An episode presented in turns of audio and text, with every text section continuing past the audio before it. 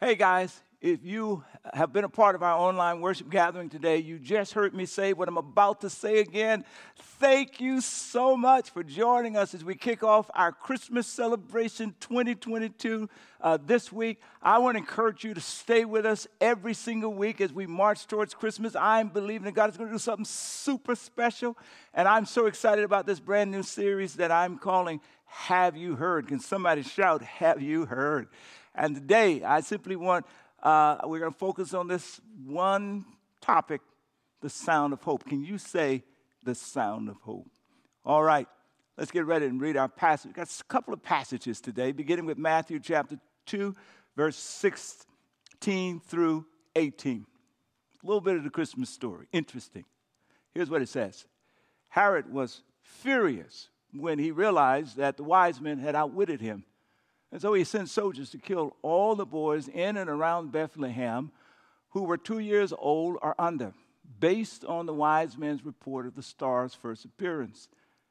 Herod's brutal action fulfilled what God had spoken through the prophet Jeremiah. A cry was heard in Ramah, weeping and great mourning. Rachel weeps for her children, refusing to be comforted, for they are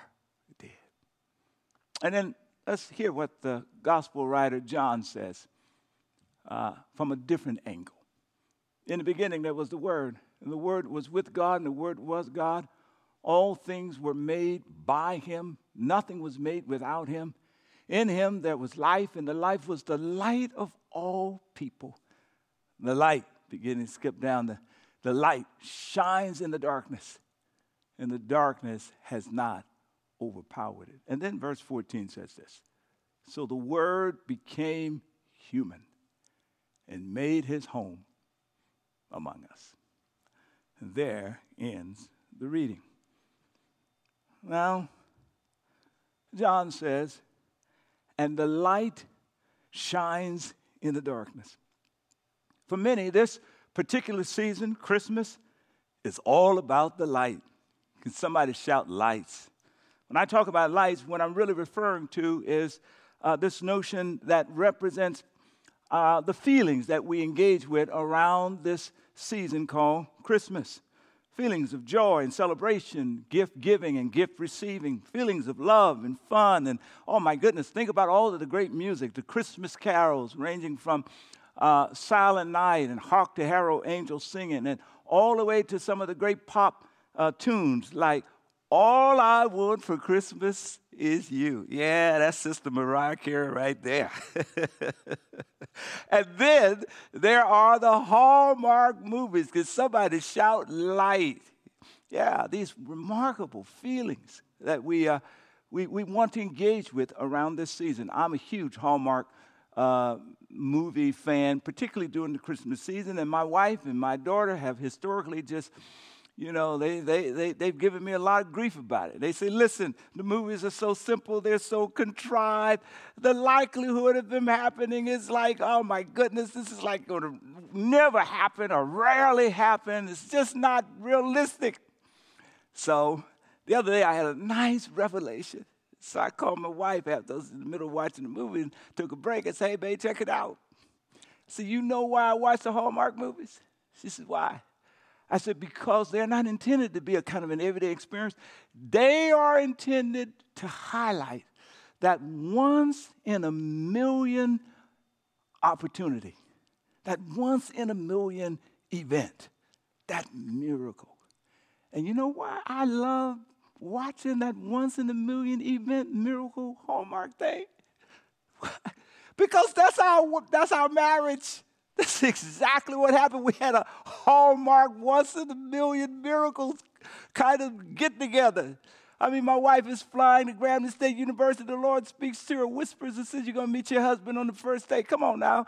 Uh, she gets there, and, you know, I'm up under a tree. My life is falling apart. The relationship I'm in was falling apart. And the Lord speaks to her and says, There is your husband. Go over and talk, speak to him. You can almost hear the music playing in the background. she comes over and she says, Excuse me, do you work for the Student Government Association? I look up and I'm about to go in this building. Suddenly, something It's the Holy Spirit, it touches me, and I get up. I go over and I take her by her hands.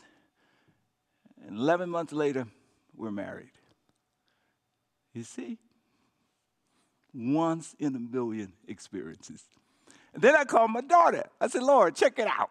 And I told her everything that I just shared with you guys. I said, listen, you need to stop giving me grief. The fact of the matter is, uh, uh, this once in a million kind of Hallmark event, if it had not happened, you wouldn't be here.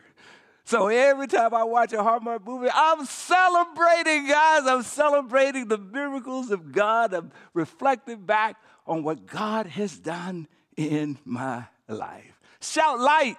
Yeah, you see, Christmas is about light, joy, excitement. One more quick story. As I think about Christmas, it was around Christmas that God dramatically called me into ministry. I was, I, I remember for a week I was praying about whether or not God was calling me to be a preacher, and I told him I need you to make it clear. And I had just read Luke chapter one, where Zachariah and Elizabeth I couldn't have children. Zachariah went into the temple and a big angel was there. And I was like, God, I need you to make it clear, but don't you send no angels to show up in my house, all right? and the day before Christmas, check it out. I'm jumping in my car, headed to see my granduncle pull over to the gas station on my way back to the car. A young man who wasn't even from the state, just passing through, came walking behind me and said, Excuse me, sir. And after a few seconds, he said, Listen, I just want you to know when you walked out of the filling station, uh, the Lord spoke to me and said to tell you, He's calling you to preach His word. Wow. So Christmas is special. I understand what it's like to be focused on the light of Christmas. And yet, John says, the light shines in the darkness. Here's the insight that I want you to wrap your mind around. Christmas is about both light and darkness that shows up in our feelings and in our realities. Check this out. Luke reinforces this theme of light and darkness. It starts off by telling us about these shepherds, these kind of questionable characters who are marginalized and part of the outside group. They're, they're surrounded by darkness, out taking care of the sheep. And then suddenly a light shines around them, and an angel shows up. And here's what the angel says Don't be afraid. He says, I bring you good news that will bring great joy to all the people. Can you say all the people? Yes. Even if you're feeling uh, uh, filled with anxiety and depression, and if you're feeling isolated and alone and forgotten and invisible, you're part of all the people. You are especially a part of all the people. And if you're feeling celebrative and full of joy, you too are part of all the people. What's the sin of this? Well, listen, he says, I'm bringing you good news. Shout good news, good news. Uh, uh, can you say, Have you heard? Yes. Have you heard what? Yes, that the Savior, yes, the Messiah, the Lord, has been born today, the angel says, in Bethlehem, David's city. And you will recognize him by this sign. You will find a baby wrapped snugly in strips of cloth lying in the manger. Have you heard? Some good news has been announced, and the light shines in the darkness. You see, for some people, this time of the year is about light. But for others among us, this time of the year is more about darkness. Yeah. In our feelings and in our reality.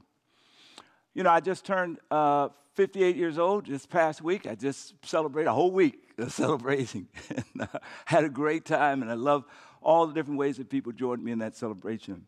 I'm grateful. But as I was kind of reflecting the other day, actually on my birthday, I remembered that when I turned 51 years old, uh, my staff, or our staff, threw me a wonderful wonderful birthday party. Now, I'm not really a party kind of guy, but I am a gift kind of guy. Let's keep that straight. but historically, I'm not a party kind of guy. But this was like the bomb. I mean, they surprised me. I walked in and they had planned uh, a soul food birthday party. And listen, let me just tell you what the menu were catfish, barbecue ribs, collard greens, jambalaya, jambalaya cornbread muffins. Then they threw in some peach cobbler. It was the bomb. And then check it out, man. They serenaded me with the with soul food music. I had Stevie Wonder and the Temptations and Marvin Gaye. And then they gave me like the best gift ever. Two albums full, packed with cards and pages notes of how volunteers and staff members uh, were expressing their gratitude and appreciation and love for me. Totally unforgettable. It was awesome. Can somebody say light? And yet, as I reflected on that, as, as, as joy filled and loved filled as that experience was for me, the fact of the matter is, I could only engage it with about 20%. The other 80% of me was just numb. The reason being that my wife and our family had just lost her father, my beloved father in law. Had just lost him. And we were going through this horrendous period of grief.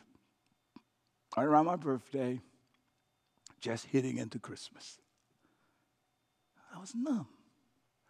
I could see the love, I could see the light, I could taste it. I, I, was surrounded by it. I, I wanted to engage it. I did the best I could, but there was a whole lot of darkness, pain that I was wrestling with in that season. Is that not like somebody that's watching me today? oh my gosh. Yeah, you're dealing with feeling numb because you're coming into a Christmas season having lost a child or a parent a spouse. Or maybe you're a part of the sandwich generation, you know, the, the, the person who has to take care of aging parents on the one hand and, and contend with uh, young adults on the other hand. And sometimes both sides are in crises. Or maybe you're in the midst of a broken relationship, a marriage that you've poured your life into, and you're, you're almost to conclude that it's just never going to be fruitful. You're never going to find what God, what you had hoped to find in this marriage. Or maybe you're simply the person who you woke up this morning and you just felt like, I just feel so alone. You, know, you got a job, you got things kind of going right, but just how you feel, I just feel so alone. Well, if these descriptions, or perhaps you're the student who you've poured everything you know to pour into the semester and you still came out at the end of this semester as you move into your Christmas break without the grades that you'd hoped for and prayed for, and you feel a bit defeated.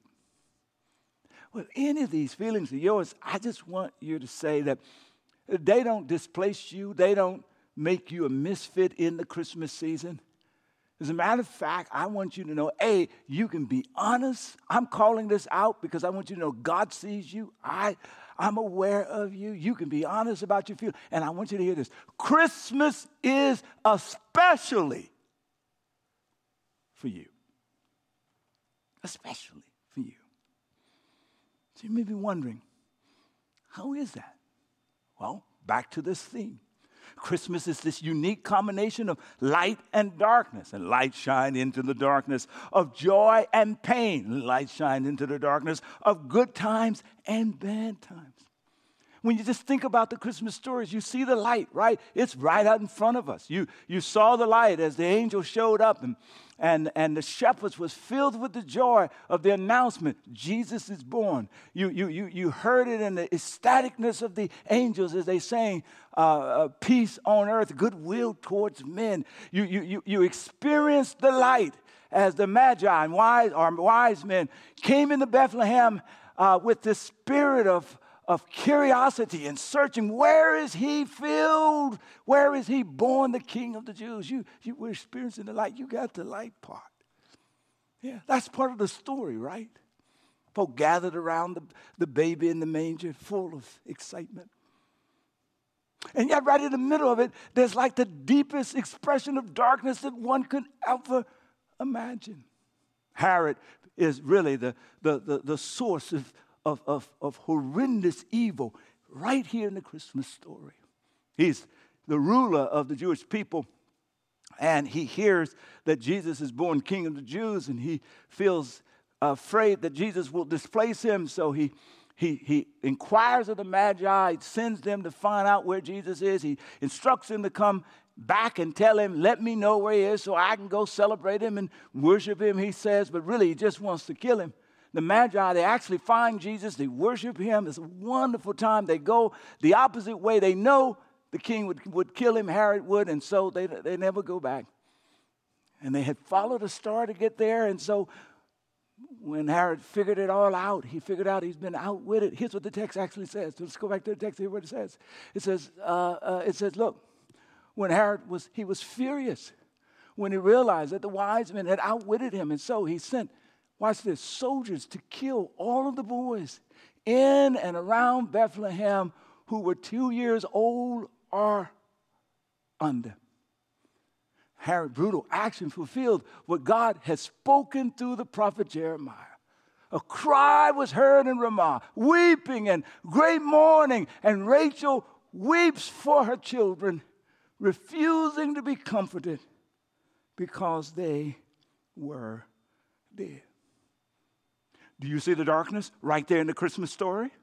Do, do, can you hear the cry in, in, in, that phrase where it says, and Rachel refused to be comforted? Right there in that phrase comes this unspeakable sorrow. And Rachel refused to be comforted. Right there in that phrase comes outrage and anger of, of these mothers uh, Ramah was about 11 miles away from, from, from uh, Bethlehem, and the pain and the sorrow was so great, it says that the sounds reached all the way to Ramah. And you could hear the outrage and the anger that these mothers and parents had anger at God, anger at life, anger at Herod. You could hear somebody right in that phrase, and mothers refuse to be comforted. You could hear, I don't understand. You could hear the cry, This is not fair. You could hear someone shout, No, no, no. Some of you are listening to me. These are the feelings that you are approaching this Christmas season. You're right in the middle of darkness. Well, here's, here's some insight I want to share with you that at the end of the day, Christmas includes space for every human emotion, including inexpressible grief born out of unimaginable loss. So let me just take a few moments right here. And for those of you who are really trying to get through your grief, uh, work through this season with grief, we have a, a special workshop that we have prepared. Uh, it's right on the screen, December the 12th, and all the information is there. We want to help you. So you just come on and go to the website and register for it. It's an online event. We want to walk with you. But I want you to know at the end of the day that you're not the only one struggling with darkness and pain and sorrow and perhaps feeling disconnected from Christmas.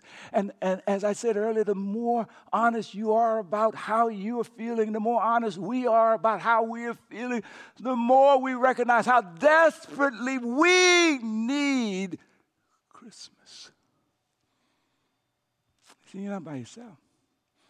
At the end of the day, all of us are struggling with trying to keep our head above the darkness, if you will, trying to find the light in the midst of the darkness. I mean, uh, you know, there's just look at all the loss we're dealing with recently. The massive COVID losses over the last several years, and it has impacted just about every single one of us. And then I read in a, New York Times uh, an article uh, just a couple of days ago that from January to mid November, there have been 609 mass shootings. 21 of them have had five or more fatalities. You will recall, for example, some of the worst among these horrendous shootings, May 14th in Buffalo, New York. A young man drove 200 miles just to shoot and kill African Americans in a supermarket. 10 died and three were wounded. A few days later, uh, someone walked into a, uh, a Taiwanese Presbyterian church and started shooting. Five people were wounded, and one was killed. May 24th, Uvalde, Texas, we are all painfully aware of 19 elementary children that was gunned down and two teachers who lost their lives.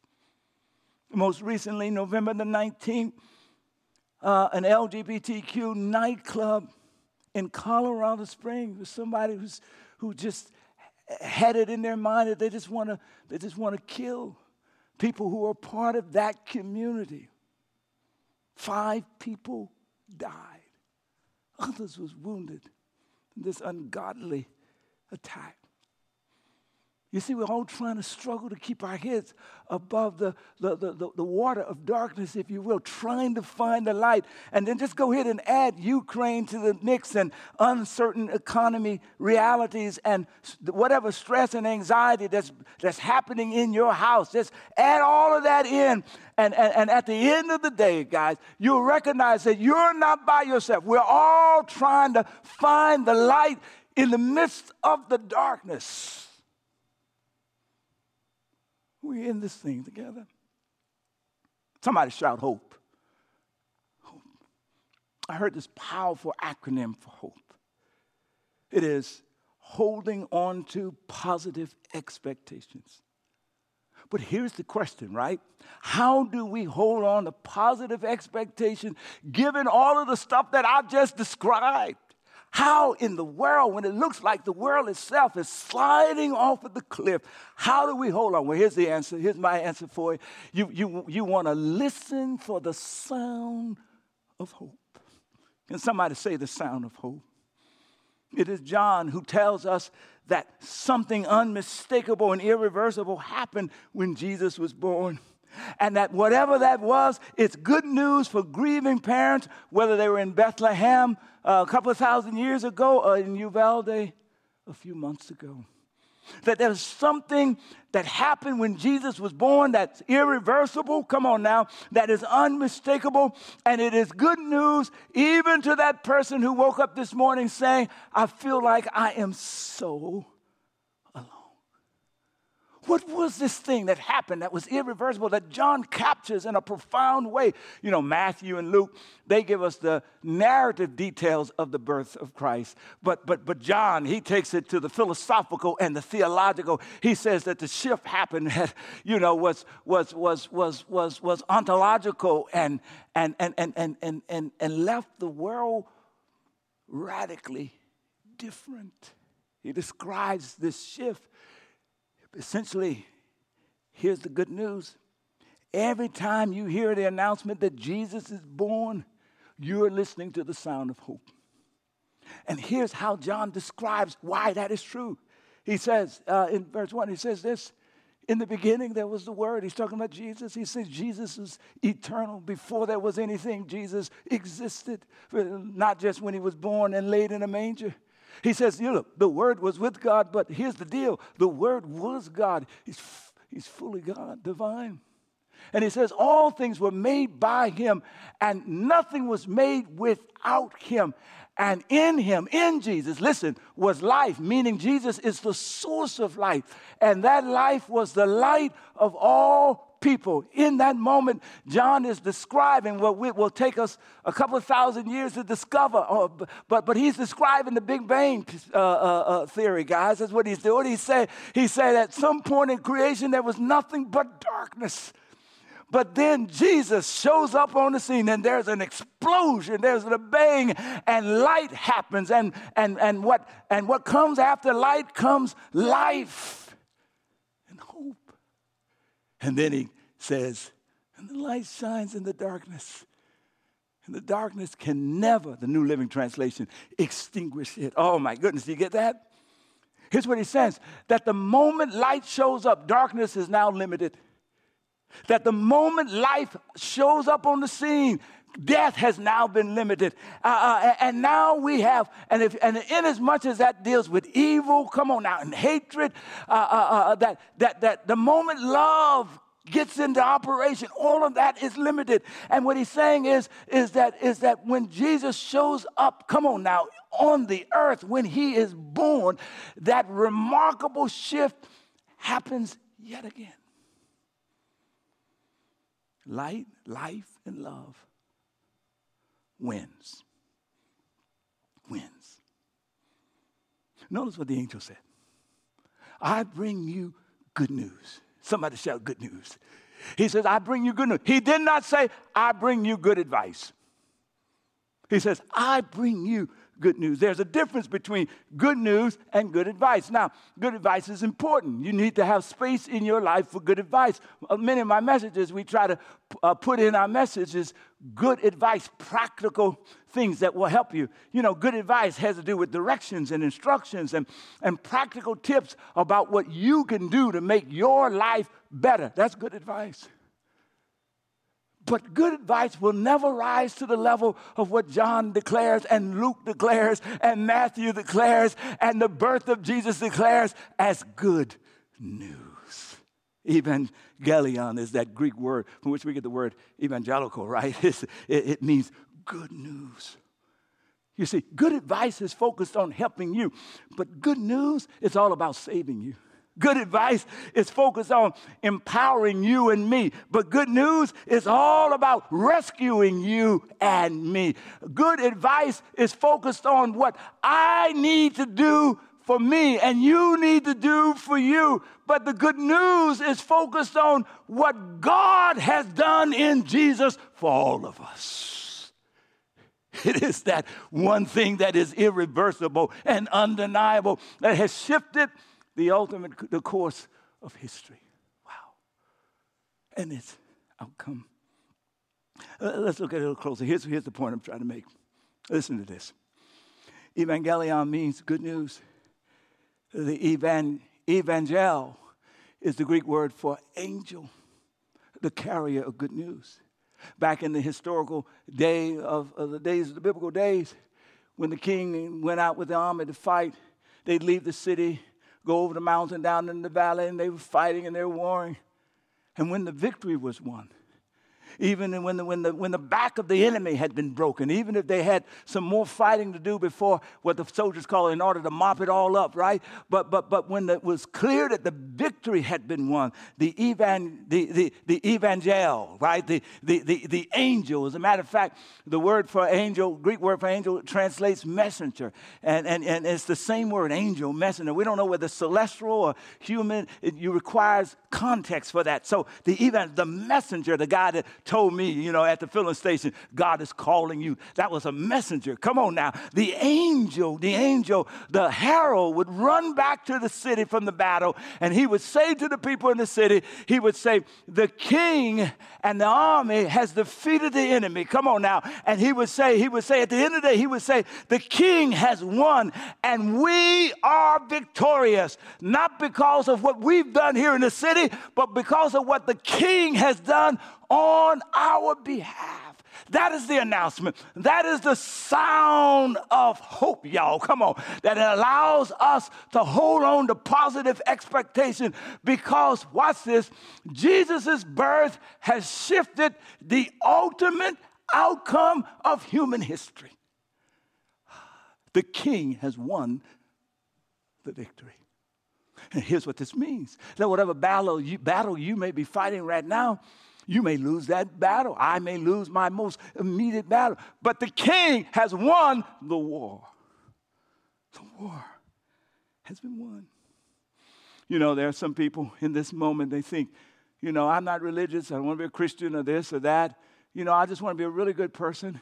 And I feel like if I'm just a good person and I try to, and I release good energy into the world and into the universe, things will just work out. Well, it's, it's uh, Pastor Tim Keller that points out those folk will usually say, I don't have a religious doctrine, but in fact, they have a doctrine. And it's, the, it's, the, it's called the doctrine of salvation by works. But here's the reality. here's the reality that, that good advice Oh, salvation by work is limited. Good, let's start. Good advice is limited. You know why it's limited? We know this by our experience. You know, our immaturity limits good advice. Our inadequacy limits it. The traumas we've had in our lives gets in the way and stops us from being able to carry out so a lot of the good advice that we want to carry out on our best days. There's a lot of imperfections that just keep tripping us up. Good advice is good, but it cannot save us. The reality is, I can't save me from me, and humanity cannot save itself. Salvation by works does not work. But the good news, y'all, come on now, is that is that in Jesus Christ, the announcement he was born means, y'all, that God through Jesus will save me despite of me. He will, he will save me in the midst of my imperfections. And the announcement is that despite the political craziness that's going on in the world and the trajectory that the world appears to be on, the announcement is that before it's all over, come on now, that God through his son Jesus will save even humanity. Ah, the victory has been won. See, that baby born grew up. he showed us how to live in partnership with the Father. He was fully human and fully divine. And then he ends up on Calvary's cross. And there he engages evil in, in, in, in, the, in the most powerful way. And he takes up the battle of justice and he dies on that cross and he facilitates grace and forgiveness for our lives and then he rises from the dead see christmas is always pointing towards easter and he rises and when he rises from the dead he shakes up all creation and it's in that very moment come on now that we understand the full intent behind the words Jesus was born because, because he demonstrates that he's faithful. He demonstrates that he's unfailing. He demonstrates that he's, he's conquered the ultimate battle. You can trust him. The birth of Jesus is the sound of hope. It means that life will defeat death, that light will defeat darkness, that love will defeat hatred and evil. It actually has. We just got to live out the details. And so it frees us to be on Jesus' side, the side of justice, the side of goodness, but recognizing that at the end of the day, He ultimately achieves the victory. Oh, I can hear somebody though. This notion of Him changing the ultimate outcome leads to what I call the ultimate question. Somebody's asking, okay, I got that, Pastor, good. It's going to all work out at the end. But can somebody please tell me, how do I make it through what I'm going through right now? How do I make it to the end? I don't feel like I can make it to the end. And that's where the final verse comes in. And it's the good news verse. Come on, it's the other part of this, this, this, this note, this sound of hope. Uh, the, the, the scripture declares, here it is, so the word became human and made his home among us. Did you get it? Jesus' birth means your help has arrived. this is the one who says, I will never leave you nor forsake you. That whatever you're going through, come on now, the God of the universe declared that I will show up. Emmanuel, God with you. I'll be with you. I'm reminded of a final story. My son was about 10 years old. I took him in to get some shots, you know, the, his, uh, you know, the vaccination shots, etc. He's 30 something years old now, 31, so this is quite a ways ago. And he hated, he hated needles. And, and uh, the nurse uh, got ready to give him the shot, and he started fighting. And I said, Jonathan, look at me. And he, he would look at me, and then he looked back at the needle, and he started fighting. I said, Jonathan, look at me. And he would look at me. And while he was looking, the nurse put that needle in his arm. And I said, Keep looking, keep looking, keep looking, keep looking, keep looking. And she, boom, gave him the shot. And Jonathan and I both survived. Here is the good news, guys, and I got to go home, y'all. Come on now. Here's the good news. You know what Christmas is? Christmas is God shouting through Jesus, Look at me. That when you're going through trouble, when you're going through divorce, when you're trying to work your way through addiction, when you're trying to work your way through depression and, and death and grief and, and feeling uh, washed out and, and, and, and locked out, that Christmas shouts, Look at Jesus, look at Jesus, look at Jesus. He is with you. And that reality is made known among the people of God.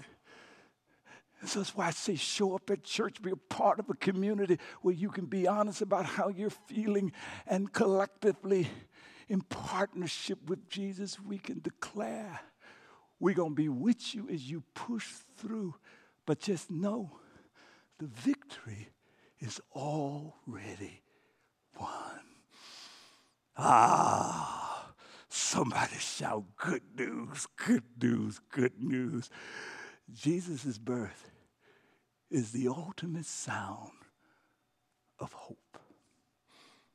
Listen for that sound. Amen, amen, and amen.